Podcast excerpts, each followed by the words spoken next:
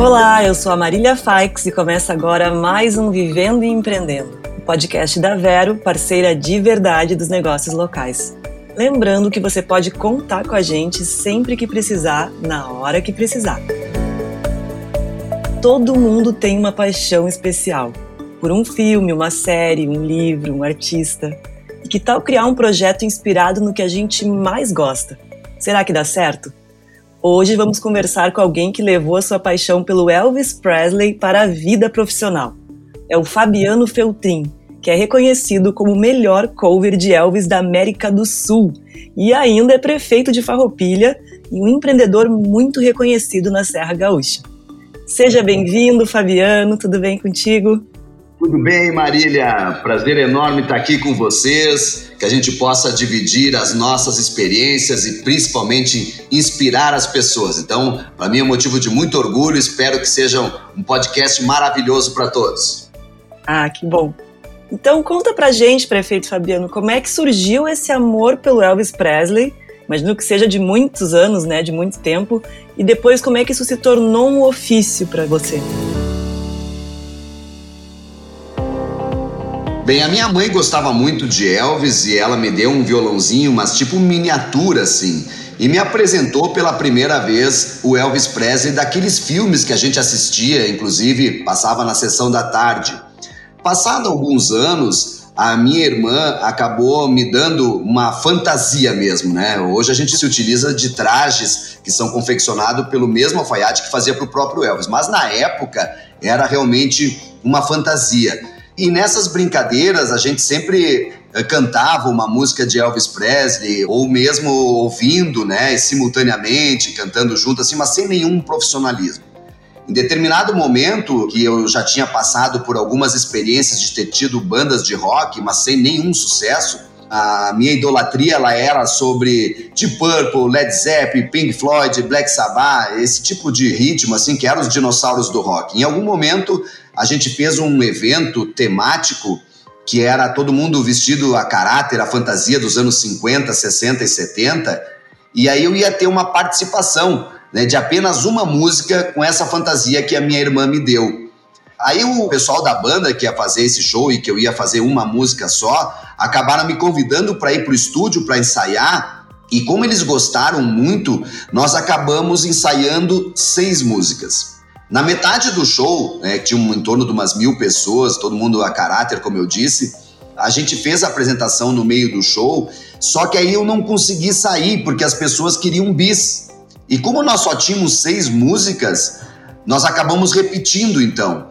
E aí, nesse bis que não queriam deixar que eu saísse, nós acabamos repetindo as seis músicas, né? Então, eu cantei 12 canções, mas eram as mesmas seis. E a partir dali, eh, tinha um pessoal que era do Banco do Brasil, ia ter uma convenção na semana seguinte, no outro final de semana, e pediram se a gente não podia fazer esse show para eles. Daí nós fomos para esse estúdio, ensaiamos mais umas canções e nós começamos então a fazer os shows. A partir daquele momento, se passaram 18 anos, Marília, e mais de 1.200 apresentações pelo Brasil e pelo mundo. Eu nunca mais parei. Inclusive, agora mesmo como prefeito, nas horas de folga, né, em momentos que não atrapalhem a nossa gestão, ou seja, no final de semana, eu acabo ainda atendendo principalmente eventos de municípios. Né? Neste final de semana eu fiz sexta-feira em Garibaldi, no Vintage, fiz sábado no Antônio Prado, na Fena Massa e domingo em Gramado. Nossa, é uma agenda bem cheia e de muito sucesso, né, desde o começo. Mas, de qualquer forma, eu gostaria de entender se houveram algumas barreiras, alguns desafios para concretizar esse projeto. O que foi mais difícil, né, para conciliar também em meio a tantas atividades? Sim, como em tudo na vida, né? A gente tem sim muitas barreiras, né, que a gente tem que superar Primeiramente, Marília, o próprio profissionalismo, né? Eu sou uma pessoa que gosto de ter resultados e que realmente eles sejam de certa forma profissional, né? Eu faço isso nas empresas, faço isso na gestão e não poderia ser diferente na questão do Elvis Presley. Então, a questão do inglês, né, de aulas de inglês, aula de canto, a própria performance, os ensaios, então foi muita dedicação. Nós acabamos também trocando os músicos, profissionalizando. Hoje, quem trabalha comigo são professores de música, eles trabalham em orquestra, né, com partitura, ou seja, é algo extremamente profissional. Eu posso falar com toda humildade que nós somos, sem dúvida, um dos melhores tributos do mundo, o melhor da América Latina, reconhecido com distinção, com premiação que eu recebi em 2015. Mas eu posso te garantir que a nossa apresentação, o nosso show não perde para ninguém no mundo e realmente tem aí também é um mérito dos músicos que trabalham comigo. Então, essa é uma primeira questão, né? De você fazer todo o ensaio, que eu chamo sempre, né? Eu digo isso nas minhas palestras, é um dos segredos do sucesso é a teoria da repetição, você ir melhorando, né? E, então, isso foi uma barreira. A outra barreira foi realmente o preconceito, né? A minha própria família dizer, pô, tu vai cantar em pub, tu vai cantar em barzinho, isso não pega bem para um grande empresário né? Isso pode queimar o teu filme, vamos botar assim entre aspas. Né? Então eu tive muitas barreiras, muitos preconceitos, inclusive dentro de casa, por vezes nas empresas, né? O Grupo Feltrin hoje é um dos maiores grupos empresariais familiares em diversificação econômica, né? Nós estamos presentes em vários segmentos e então isso teve uma barreira assim de preconceito, teve uma barreira na família, teve uma barreira nas empresas e teve também toda a dedicação que eu tive que ter com relação às minhas performances e também de que a gente pudesse profissionalizar com relação aos músicos. Então teve muitas barreiras. E passado todos esses anos, eu entendo que as minhas decisões naqueles momentos que era de profissionalizar, que era de fazer o melhor, de ser o melhor em termos daquilo, tudo que a gente faz, a gente pode e deve tentar ser o melhor, foram decisões acertadas que me trouxeram até aqui um grande resultado, inclusive financeiro, nas questões das minhas apresentações, das minhas palestras, dos shows. E isso, então, deve-se sim à dedicação e de nós ultrapassarmos as barreiras. Que isso fique também como um legado aí desse podcast de vocês. Legal. E qual que são as tuas dicas para quem tem uma paixão como a tua, para quem tem vontade de fazer um trabalho parecido? E pensa em fazer um projeto nesse sentido, quais são as tuas dicas e você acha que isso pode sempre gerar um bom negócio? Quais são os prós e contras? Teria como dar umas dicas para quem está nos ouvindo?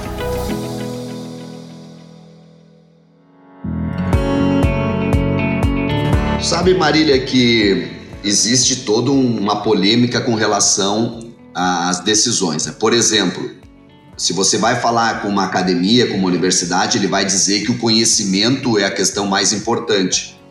Mas até que você tenha todo o conhecimento necessário para você atingir o êxito, precisa de atitude. Então, o primeiro ponto ele é a atitude, porque se você voltar atrás, se você pegar o vídeo do meu primeiro show, ali realmente prova que eu não tinha nenhum conhecimento e que realmente tinha ali problemas da própria música, problemas com os músicos, problemas com o meu canto, né? então não era um bom show. Mas o que, que aconteceu de fato? Eu tive a atitude e a coragem de me expor. Então, esse é uma questão de tu ter o empreendedorismo na veia. Você tem que ter atitude, você tem que encarar, você tem que saber que o início, a dificuldade é muito grande. Se eu for trazer esse assunto relacionado às empresas, eu sempre digo que os primeiros 10 anos, eles são de investimento total no teu negócio. Não adianta você querer tirar nesse meio tempo, querer tirar um, um recurso para algo pessoal. Tu tem que se dedicar e tu ser um escravo da tua empresa para que ela possa ter sustentabilidade. Então, trazendo isso para a questão musical, para o teu sonho, né, para a tua parte artística, você tem que ter uma dedicação extrema. Você tem que amar o que você faz, senão você vai desistir, né? porque muitas vezes a gente foi fazer show e não tinha público. Hoje, qualquer lugar que eu vou, realmente eu levo uma multidão. Então, eu, diria que a atitude e você amar o que você faz é realmente algo que vai te colocar no outro patamar. Então, a primeira questão, primeira dica, atitude. E chegou a hora da dica Ban Ricardi. Seus colaboradores podem trabalhar com mais assiduidade e motivação com os benefícios do Banricard Alimentação, um cartão para compra em supermercados, mercearias, açougues, padarias e outros. Os valores creditados não incidem na folha de pagamento. Saiba mais em banricard.com.br.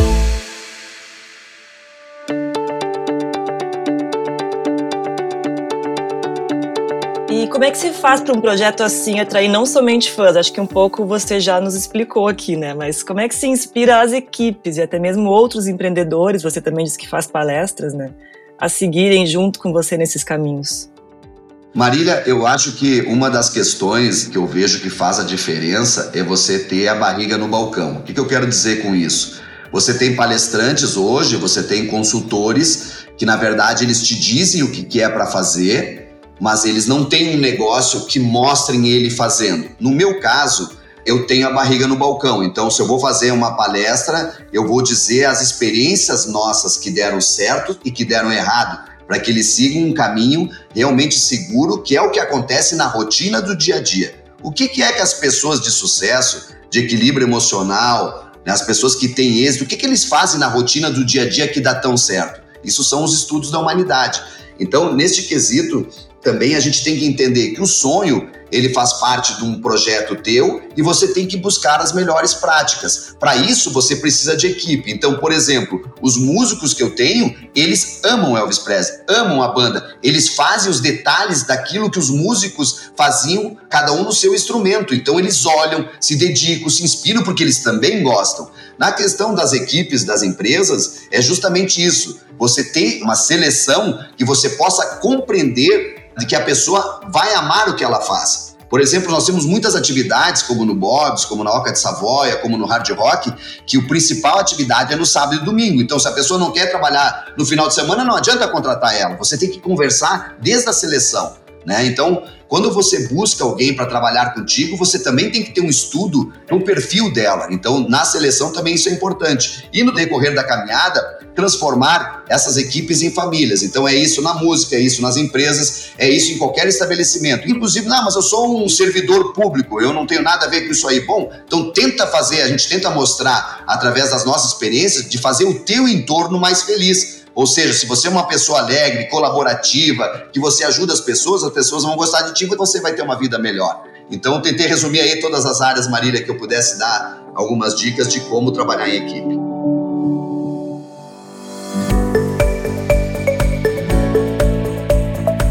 Fabiano, muito obrigada pela conversa, muito sucesso no teu trabalho ainda mais, né? E agora eu peço que você deixe um recado final antes da gente encerrar, por favor. Ah, muito obrigado, Marília. Foi um prazer muito grande ter participado aqui com vocês. Eu queria deixar um recado bastante importante de que nós somos donos dos nossos destinos e dos nossos resultados. Nós não dependemos de ninguém. Se eu fizer a minha parte, se eu tiver as três grandes dicas né, de ouro dos estudos da humanidade, que é carinho, respeito e sorriso no rosto todos os dias, você vai transformar o seu entorno é carinho na essência da alma. Você tem que ser carinhoso sempre com as pessoas. Você tem que ser colaborativo, você tem que ser bondoso e gentil. Carinho, respeito e sorriso no rosto. O respeito não é pela pessoa que está acima de ti, Marília.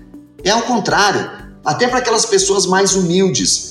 Se você tiver respeito pelas pessoas que estão, vamos dizer assim, em maior vulnerabilidade, em alguma situação difícil, você se torna uma pessoa melhor e você se sente um instrumento de Deus, porque de fato você é um instrumento de Deus. Você é um filho de Deus. Todos nós temos as mesmas oportunidades. E o sorriso no rosto é algo que transforma a vida das pessoas. Como é que você explica né, que eu não era do segmento, por exemplo, dos fast food, do setor gastronômico e me tornei o melhor franqueado da marca Bob's, que é a maior rede de fast food brasileira, com 1.200 lojas no país. Como é que você diz e mostra que eu sou o melhor franqueado do hard rock que está presente em 80 países?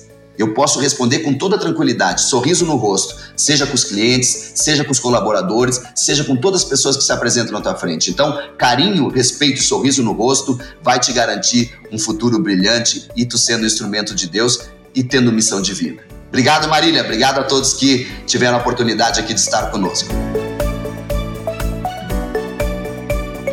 A gente que agradece. E hoje o Vivendo e Empreendendo fica por aqui, o podcast que te deixa por dentro de tudo que rola no mundo dos empreendedores. É um oferecimento da Vero, parceira de verdade dos negócios locais. E para mais informações sobre empreendedorismo, siga a Vero em @sejavero. Eu sou a Marília Faix e a gente se encontra no próximo episódio. Até mais!